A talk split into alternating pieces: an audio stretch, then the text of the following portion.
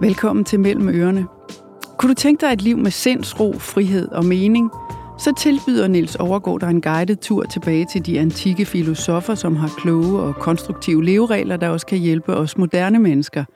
Niels Overgaard er gift, har to børn og er chef for bæredygtighed i PFA, og han gør sit bedste for at flette principperne ind i sit eget hverdagsliv – og i bogen, der hedder Det hele handler ikke om dig, fortæller han både, hvad hans udfordringer og hans gevinster er ved at læne sig op af de antikke principper for et godt liv. Desuden tilbyder filosofien her også en længere ungdom og et længere liv. Velkommen, Niels Overgaard. Det tak lyder så godt alt sammen. Ja, det er noget at løfte. Ja, ikke også? Hvad hedder det? Ja, ja, altså, der var jo mange kloge filosofer i antikken. Øh, hvis du bare helt kort skal introducere os for, hvem er det, der har taget dig i hånden, eller du har taget i hånden, øh, og går, går med gennem livet nu? Jamen, det er dem, øh, vi kalder de stoiske filosofer, den stoiske filosofi, øh, som er en, øh, er en meget sådan en hands-on filosofi, øh, og jeg tror også, det er derfor, at den er, den er blevet populær igen, og det er derfor, at den er nemt tilgængelig og brugbar, fordi den handler ikke så meget om øh, de store spørgsmål med kosmos og universet, men meget mere om, hvordan bør du leve dit liv. Det er meget, øh, altså man kan kalde det en, en selvudviklingsfilosofi, hvis man skulle bruge et moderne begreb, fordi det handler meget om, at man skal gøre filosofien, det er ikke bare noget, man skal læse, og så opstille sig sådan nogle retningslinjer for, hvordan man med fordel kan, kan leve sit liv. Og dem skal vi jo dykke dejligt langt ned i. Men inden da, så kunne jeg tænke mig at spørge dig, altså hvad fik dig til i udgangspunktet at søge mod en overordnet filosofi? Og så den her, altså man, vi kender jo udtrykket storisk ro, at man skal møde øh, vanskeligheder med sindsro. Hvor, hvorfor havde du overhovedet brug for en overordnet ramme Altså, jeg er sådan en vokset op i sådan en uh, øh, hippie-miljø. Uh, uh, så ikke min far så meget de første seks år af mit liv, og sådan lidt frem og tilbage, og lidt uh, sådan et rode familieforhold, og en masse halve søskende hist og pist, og sådan en, uh, en god... Uh, lidt kaotisk måske på nogle områder barndom, øh, og så de der sådan lidt... øh, altså hippie-ideal ligger der jo også i, at der ikke er så mange rammer. Så det vil sige, at når man så kommer ind i et ungdomsliv og et voksenliv, så, øh, så var jeg nok lidt på bar bund i forhold til, hvad skulle jeg gribe og gøre i, og, og, og jeg kom egentlig øh, sådan lidt, måske lidt skævt ind i, i både voksen- og ungdomslivet. Hvordan? Jamen, jeg tror bare, jeg havde svært ved at finde ud af, hvad, hvad, hvordan, hvad skulle gebært mig, og hvordan, øh, Altså, hvad, hvad, hvad, hvad jeg skulle styre efter i livet. Og, og øh, når livet så bliver lidt mere kompliceret, som det jo gør, når man bliver teenager, når man bliver voksen, øh, så opstår der alle mulige øh, gode og dårlige situationer, som man skal prøve at forholde sig til. Og, og det, det, det var jeg som ung voksen øh, ikke øh, særlig godt rustet til. Og det førte så til sådan stress og angst og depression og dårlige parforhold. Og altså en masse ting, som en masse andre mennesker, tror jeg også kender, men hvor jeg så bare har været ret... Øh, insisterende i at prøve at finde en måde, jeg kunne forstå øh, mig selv og livet bedre på. Og jeg har gået masse til psykolog og det ene og det andet, og læst masse af selvudviklingsbøger og sådan noget. Og så var det så, der, der var mere og mere, der pegede hen mod den stoiske filosofi, som jeg så begyndte at sætte mig mere og mere ind i. Og som for mig giver nogle ret, øh, nogle ret fine og ret øh, brugbare rammer eller idealer, ligesom at stræbe efter. Øh. Og når man læser din bog, så skete der jo også noget, som sådan for alvor skubbede dig i den retning. Vi skal lige høre et øh, klip fra din bog, og det er læst op af Bent Otto Hansen. Ja, man kommer nok aldrig til at elske en nærtstående død. Men måske selv døden kan vendes til noget konstruktivt. Det var ikke min umiddelbare reaktion, da min far døde. Jeg var 31 år gammel og boede i førnævnte lejlighed ved vandet, og min far og jeg havde efter et ikke ukompliceret forhold endelig fundet hinanden på det følelsesmæssige plan. Pludselig en dag var han død.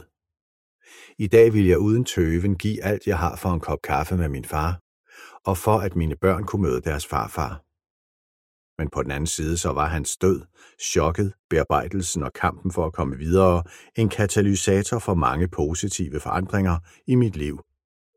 Jeg kommer mere ind på min fars død senere i bogen, men det centrale i denne sammenhæng var, da jeg på et tidspunkt midt i den måned lange sump af depression og meningsløshed i joggingbukser, som jeg levede i efter hans død, besluttede mig for, at jeg ville bruge hans død til at lære af. Ellers var den, ja, meningsløs. Den beslutning var første skridt på min vej igennem sorgen og til et bedre sted i livet. Hvad skete der så derfra? Man kan sige, der gik det jo fra at være en lidt mere der gik mit, mit behov for uh, at prøve at, at finde nogle mere meningsfuld måde at leve mit liv på, fra at være sådan uh, nice to have, til at være lidt need to have. Ikke? Det blev sådan ret eksistentielt, og jeg var i virkelig en eksistentiel krise der, og uh, gik ned med stress og gik rundt i sådan en depressiv tilstand i, i nogle måneder. Uh, og hvor jeg havde brug for at finde noget at gribe i. Og det var ikke sådan, øh, jeg ville rigtig gerne kunne fortælle historien, og så fandt jeg lige en stoisk bog, og så vågnede jeg op næste dag, og så havde det pisse fedt. Og sådan var det ikke. Men den rejse, hvor jeg ligesom satte sådan ekstra, okay, jeg skal, øh, jeg skal finde en måde at få det her til at give, give mening på. Jeg skal finde en måde at forholde mig til døden på, der giver mening. Jeg skal finde en måde at forholde mig til mit eget liv på, der giver mening. Fordi en dag slutter det. Det er også det, der bliver meget tydeligt, når man en, en nærtstående dør. Øh, pludselig, det er, at øh, der er altså en udløbsdato på det her. Mm. Så, det, så det var noget af det, der... Øh, der virkelig satte tempo, eller det satte tempo på min søgen efter noget mere eksistentielt mening i livet. Og som du sagde før, så er der jo nogle principper, øh, man ligesom skal øh, holde sig til i sit liv. Dem gennemgår du jo, og sætter også i relation til dit eget liv igennem bogen. Øh, og dem skal vi ned i, og jeg ramser dem lige op, så man er med på, hvad det nu er, man skal øh, lytte til, og hvad det er, man skal forholde sig må til. Må jeg komme en kommentar, inden du ja, siger det må du gerne.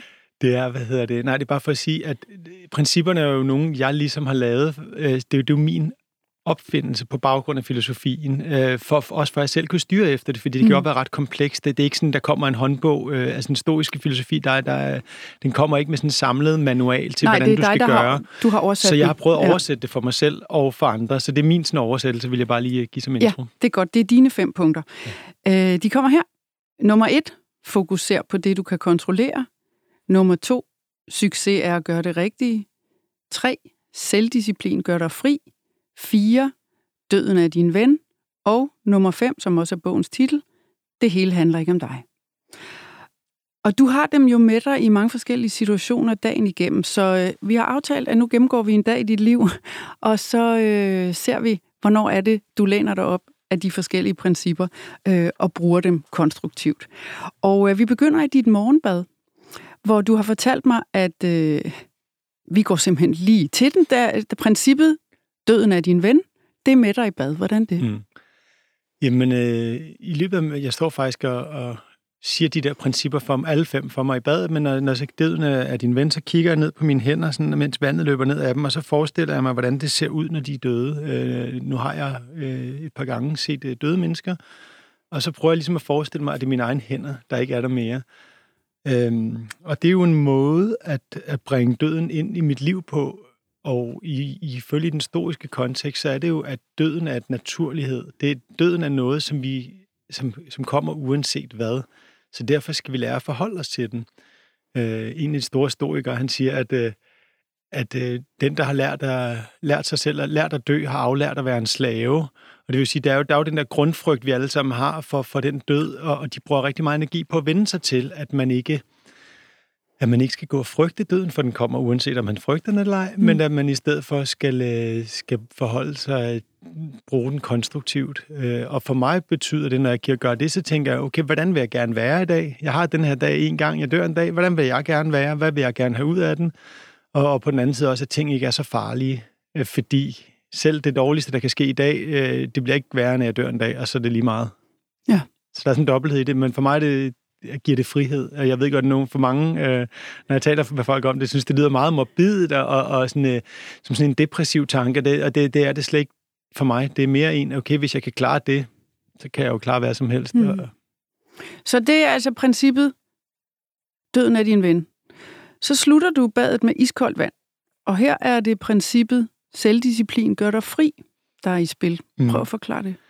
Jamen, det handler egentlig om, at øh, livet består af rigtig mange ting, man kan gøre og ikke, ikke kan gøre. Og historisk filosofi taler meget om, hvad man bør gøre, og hvad man bør lade være ugjort. Og, øh, og hvis man gerne vil øh, gøre de ting, man gerne vil gøre, og gerne lade de ting være ugjort, som man gerne ikke vil gøre, så er selvdisciplin en rigtig god øh, ting at optræne, fordi det er faktisk det, der kan gøre, at de ting, man forestiller sig, de idealer, man prøver at leve efter, det er det, der kan gøre muligt, at det bliver til noget.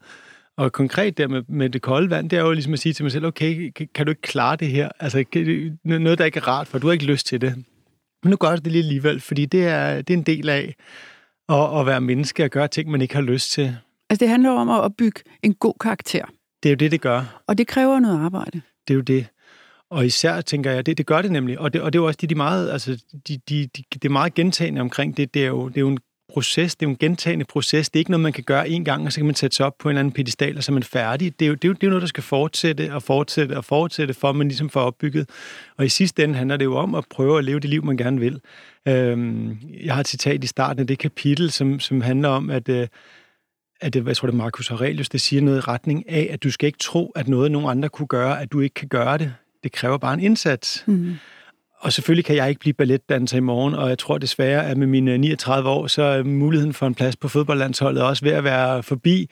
Men, men, men, men tanken er jo egentlig sådan en, en ret øh, frigørende tanke, at øh, du kan jo træne dig til rigtig mange ting, og hvis folk er dygtige til noget, så er det som regel, fordi de har trænet sig til det.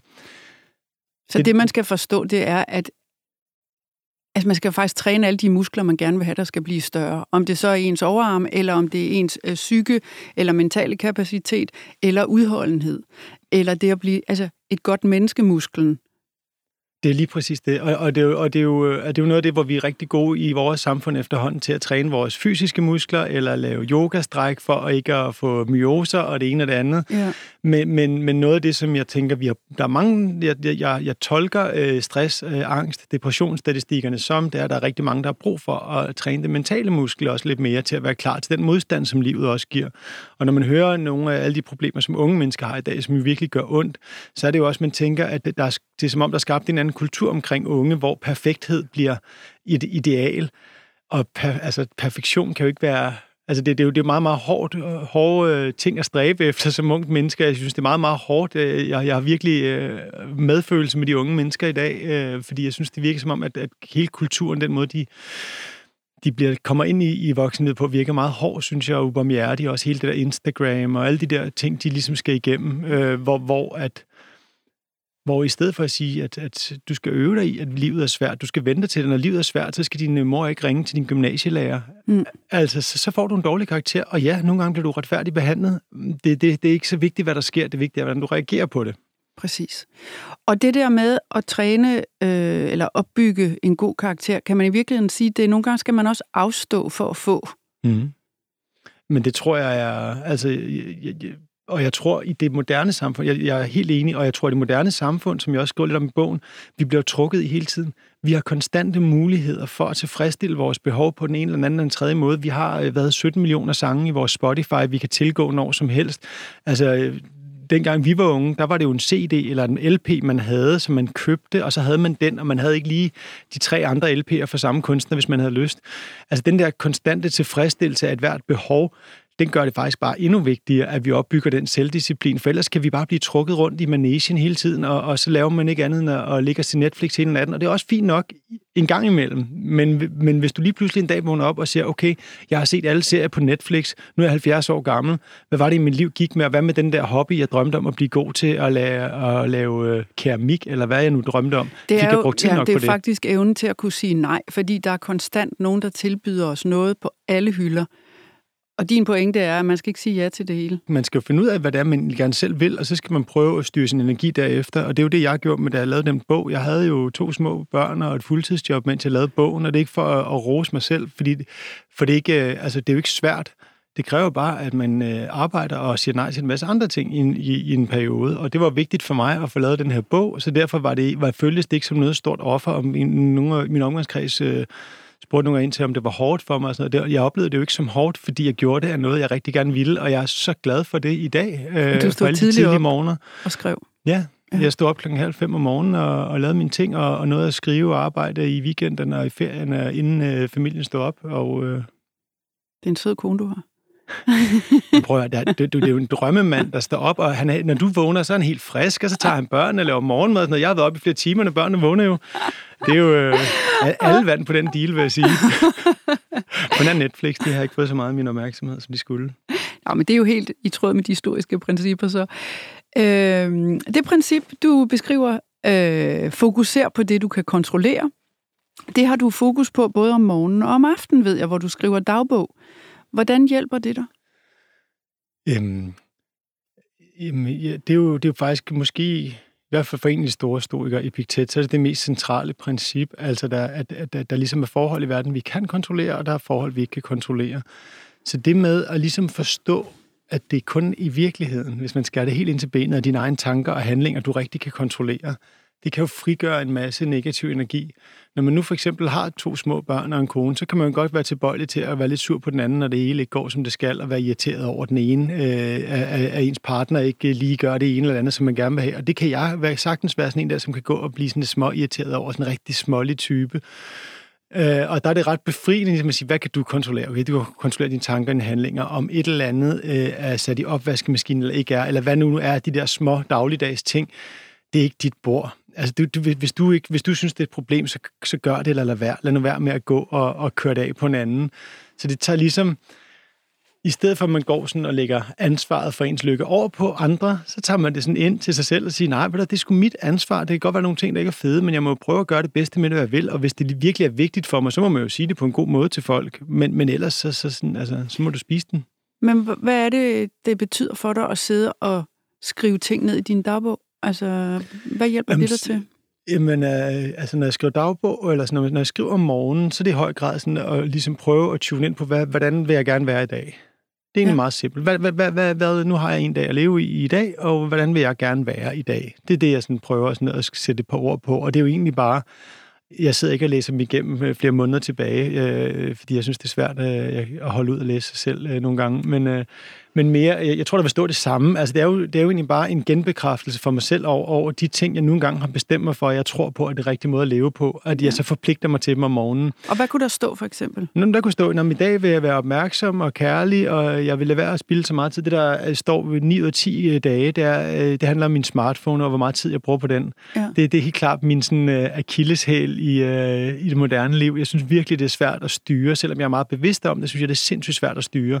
Og jeg synes, det er sindssygt latterligt af mig selv, at jeg lige skal over og tjekke en mail eller et eller andet socialt medie, mens jeg er sammen med mine børn. At det synes jeg er totalt latterligt, fordi det gør ikke noget på det sociale medie bedre, det gør ikke mig bedre, og mine børn oplever bare en adspredt menneske. Så det, det, det vil der stå. Lad det være, være så meget på det. Og så om aftenen, så gør jeg sådan en status over, hvordan, øh, hvordan synes jeg egentlig, jeg har klaret det i dag. Øh, og det kan være meget forskelligt. Nogle gange... Øh, synes jeg, jeg har, ikke jeg selv har været særlig fed, eller jeg ikke har levet op til mine egne principper, hvis jeg har været hissig for mine børn, når de øh, ikke vil sove om aftenen, og, og, og jeg ligesom efter en times putning er kogt over, øh, så er jeg meget lidt stolt af mig selv, og øh, hvis jeg omvendt har været i en, øh, i en svær situation derhjemme eller på arbejde, og jeg, og jeg ligesom har formået at leve op til mine principper, så, øh, så roser jeg mig selv for det. Så det er i virkeligheden jo også det der med, at det du, altså det, du giver fokus og det, du giver opmærksomhed, det kan du også nemmere styre. Jamen det er jo det, det sætter jo sådan en, altså det, det giver jo en mere klar... Det giver en meget Man tosser ikke rundt, vel? Nej, og det giver en mere klar ansvarsfordeling i dit liv. Fordi det, det, prøv at høre, man kan så nemt bruge et liv på at gå og sige det alle mulige andres skyld. Det, det, det, det, det, jeg ved ikke, om det er menneskeligt, men man, jeg har i hvert fald selv meget tendens til det, jeg kan se rigtig mange andre omkring mig også gøre det. Det er super nemt, og det er chefens skyld, og det er konens skyld, og det er mandens skyld, og det er fodboldholdets skyld, og det er politikernes skyld, og det er et eller andet eller børnenes skyld, eller, altså, det er altid nogle andres skyld, og den er så træt af, og jeg, jeg synes ikke, vi kan bruge den til en skid, øh, for, for jeg, jeg, jeg tror bare ikke, det hjælper folk. Altså, det er jo fint, hvis det, hvis det bare hjælper folk, og de så bagefter var lykkelige, når de havde sagt det.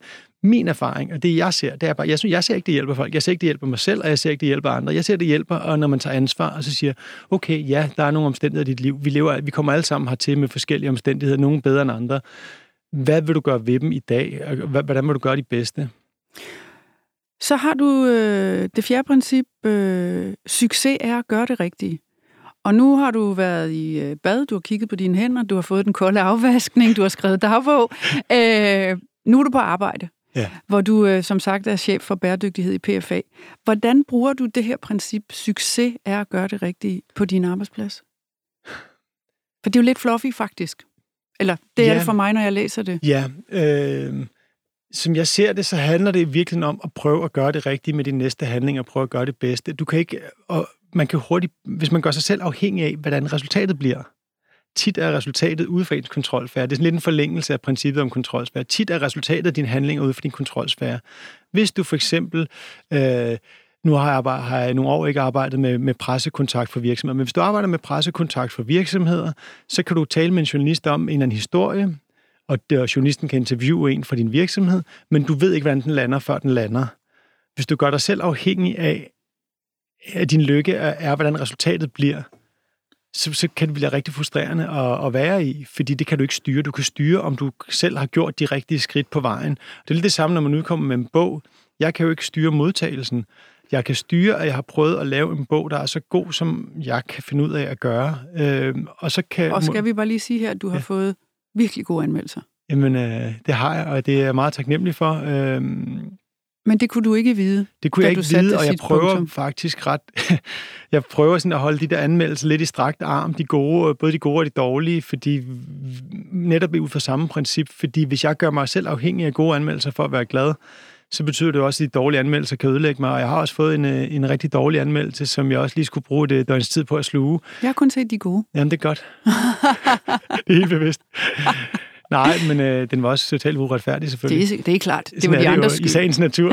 ja. Men øh, nej, men, men, men jeg prøver, det, det er faktisk et rigtig godt eksempel, fordi hvis jeg gør mig selv afhængig af, at der kommer gode anmeldelser, så er jeg også afhængig af, øh, når der kommer dårlige. Jeg tror, at Seneca har et citat lignende. Der er ikke nogen mænd, der bliver knust af modgang, hvis han ikke først er blevet forført af medgang.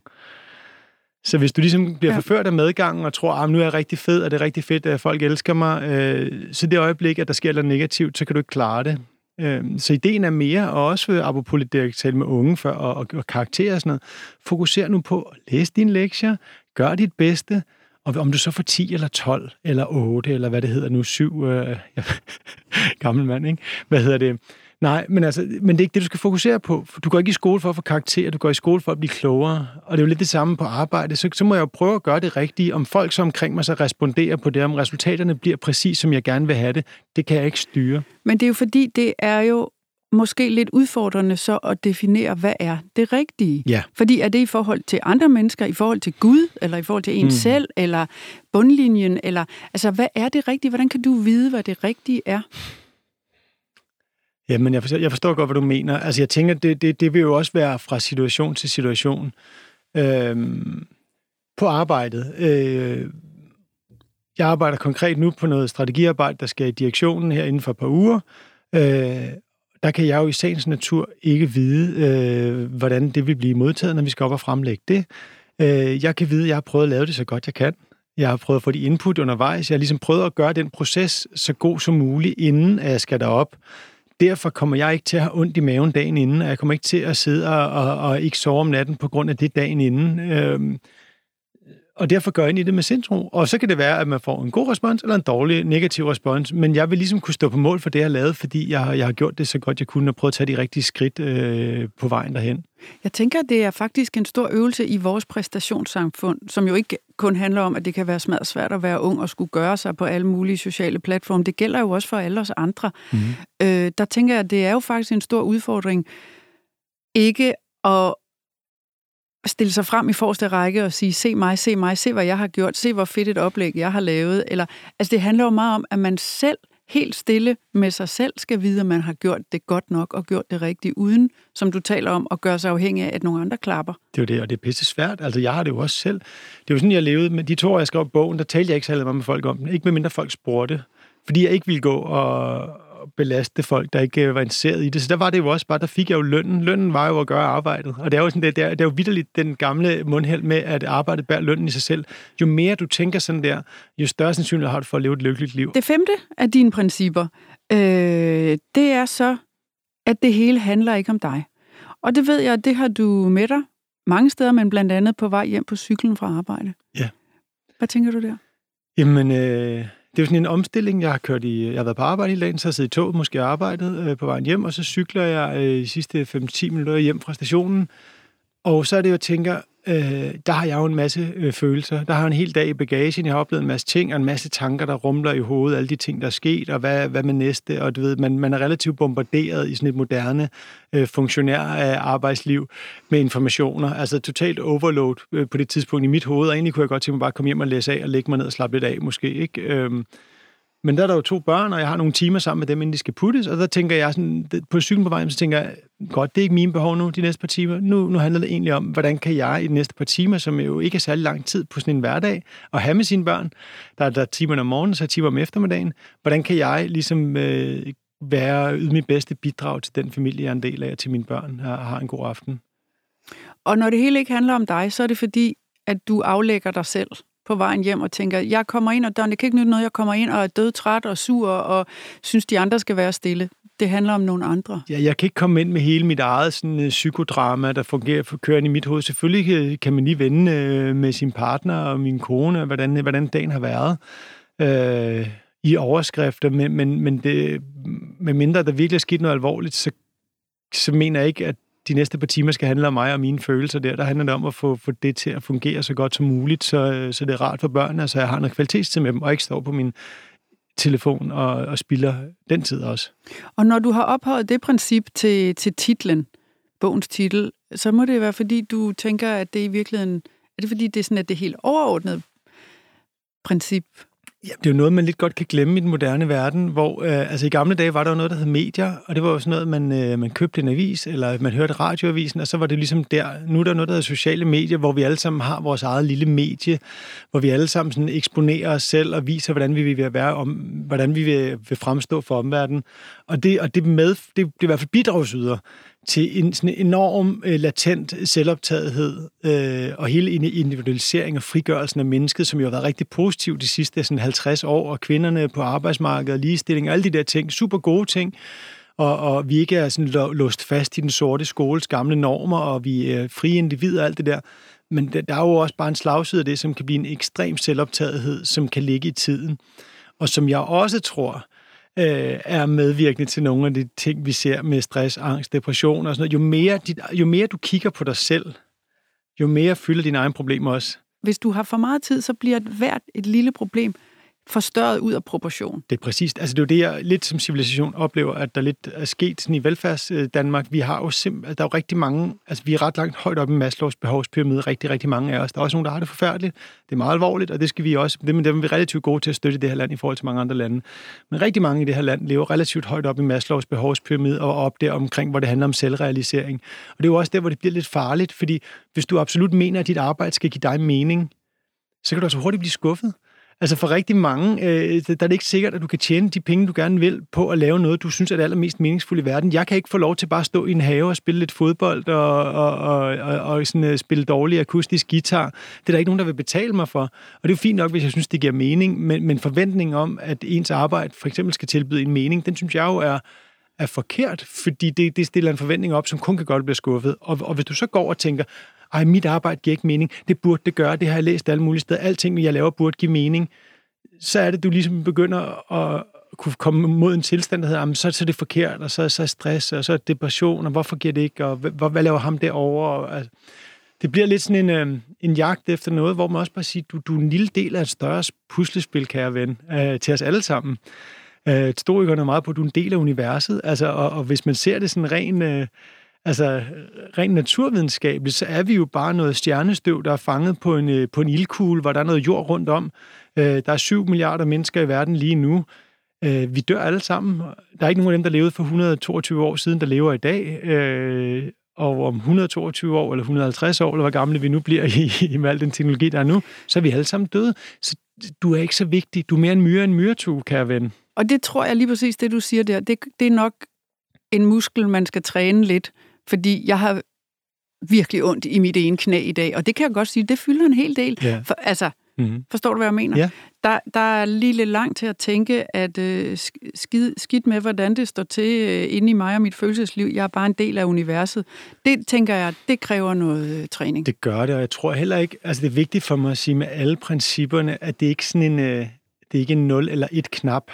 Altså, det er ikke sådan, enten at gør man det, eller også gør man det ikke. Det er ikke sådan, om nu, øh, nu øh, Niels Overgaard skrevet den her bog, og han tænker på det hver dag, nu er han bare super stoisk hele tiden. Sådan er livet jo ikke, og man lever ikke 100% op til principperne. Man er gode dage, dårlige dage. Ja, og du skriver faktisk også øh, en del gange undervejs, at du jo ikke mestrer det her perfekt. Du er også grådig og selvisk og selvoptaget, og alt det, som principperne i virkeligheden skulle lede ja. der udenom. Øh, og hvordan dealer du så med din egen uformåenhed? Men der, det er faktisk, øh, det, det er, det er sådan noget, hvor jeg tidligere i mit liv godt kunne slå mig selv meget i hovedet. Og det er sådan en, øh, det er jo, det er jo sådan, nogle af os, der godt kan lide. Så hvis vi ikke er, er ligesom vi gerne vil være, så kan vi slå os selv rigtig meget i hovedet. Men, men det er egentlig, øh, det, det, det, det gør jeg ikke. Apropos fokusere på det at kontrollere. Selv at sige, jeg kan ikke kontrollere i går, jeg kontrollerer i morgen. Eller jeg kan, altså, jeg kan prøve at gøre det bedre i morgen. Og jeg gider ikke tænke, altså jeg vil gerne være jeg vil gerne tage et ærligt kig på mig selv og se, hvornår gør jeg det ikke lige så godt, som jeg gerne ville. Det er jeg ikke bange for, men jeg gider ikke straffe mig selv over det. Det, det hjælper ikke noget.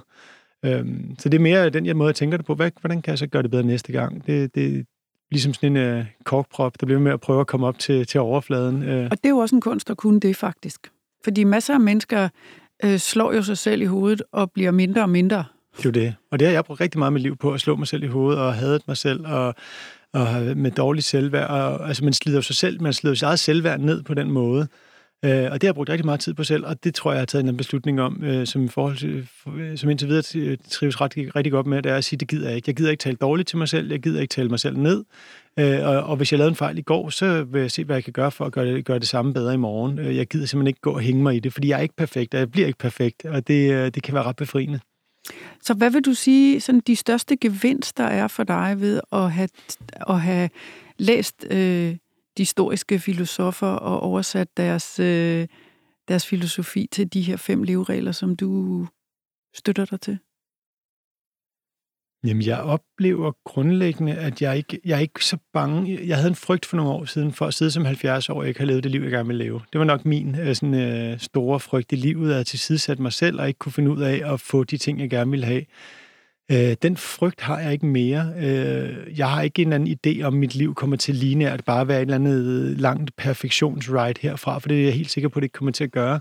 Men jeg føler mig egentlig relativt øh, tryg ved, at jeg lever nogenlunde meningsfuldt, og, jeg, og, og, og at jeg ligesom ser mig selv i øjnene øh, på cirka daglig basis, om jeg, om jeg er på vej i den rigtige retning. Og, og, og så oplever jeg også, at med de principper i, øh, i rygsækken, så har jeg, føler også, at jeg har mod til at... Altså, jeg vil ikke være bange for at ændre retning i mit liv totalt. Jeg, vil ikke være, jeg er ikke bange for, at der sker mig et eller andet alvorligt øh, negativt, for det regner jeg egentlig lidt med, der kommer til at gøre på et tidspunkt. Øh, så, så kan det godt være, at jeg ligesom sådan korkproppen bliver trykket langt ned under vandet. Men jeg er egentlig ikke så bekymret for, at jeg ikke vil, øh, vil komme op til overfladen igen. Så det, det giver en frihed. Og det er jo også det, øh, som jeg startede med at sige, at det er jo sindsro, frihed og mening, som de her principper ja. i hvert fald giver dig, og helt sikkert også vil kunne give øh, en masse andre altså meget mennesker. mere sindsro. Altså det må jeg også bare sige. Altså jeg har været sådan præget angst øh, sådan i milk, ikke alvorlig øh, sådan medicinsk, men altså sådan noget panikangst ved nogle tilfælde, sådan noget corona her, det havde været oplagt for mig, hvis det, havde, hvis det havde været for syv år siden i mit liv, så kunne jeg godt have været rigtig bekymret og brugt rigtig, rigtig meget tid de sidste halvanden måned på at være rigtig bange øh, sådan irrationel frygt eller sådan noget der. Og det må jeg bare sige, altså jeg, jeg har da haft øh, dage, hvor jeg har været lidt mere bekymret end andre, og lidt, men, men, men overordnet har jeg ikke haft den der type, øh, hvor det bliver sådan skadeligt, øh, skadelige tanker overhovedet. Øh, fordi jeg lidt giver slip på det. Det er uden for min kontrolsfære, jeg skal dø alligevel. Altså det, det, det, det, giver, det, giver en, øh, det giver et perspektiv, som er ekstremt nyttigt for mig. Ja. Så vil jeg bare afslutningsvis øh, lave et payoff på det, øh, jeg startede med indledningsvis at sige, nemlig at stoicismen faktisk også tilbyder en længere ungdom og et længere liv. Det er vi jo mange, der tænker, hold da op, det lyder dejligt. Hvordan gør den det?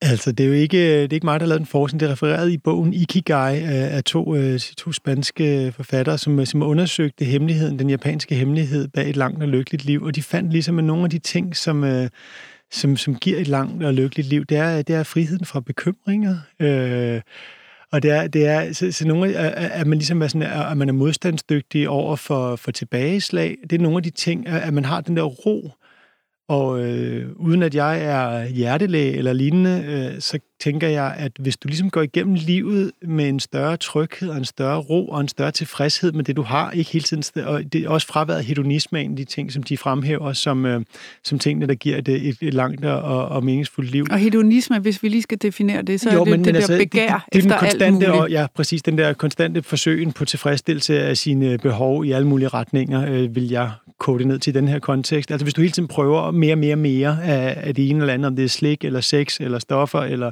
Netflix, eller altså hvis du hele tiden prøver at tilfredsstille dine behov, det er ikke den måde, du bliver lykkelig på. Og det vil sige, det, det passer, altså, de, de, de satte det ikke i en kontekst af stoikerne, men jeg vil sige, de ting, som stoikerne øh, lagde væk på, øh, det, der, øh, der passer det rigtig godt.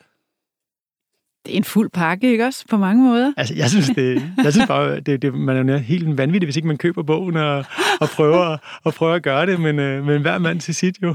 Og, men jeg synes, den har været meget inspirerende at læse. Det glæder Virkelig. Mig. Og jeg kan sige, at jeg tager altså allerede meget kolde bade hver eneste gang, jeg har været i bad. Så jeg synes på en måde, jeg er lidt på vej allerede. Det er sejt. Niels, det har været en fornøjelse at tale med dig. Tak fordi du kom, og fortsat held og lykke. Tak skal du have. Og tak til dig, der lyttede med. Mellem ørerne er jeg tilbage igen på næste fredag på Genhør. For mere mellem ørerne, brug kampagnekoden Cecilie og få 30 dage gratis adgang til tusindvis af lydbøger på Mofibo.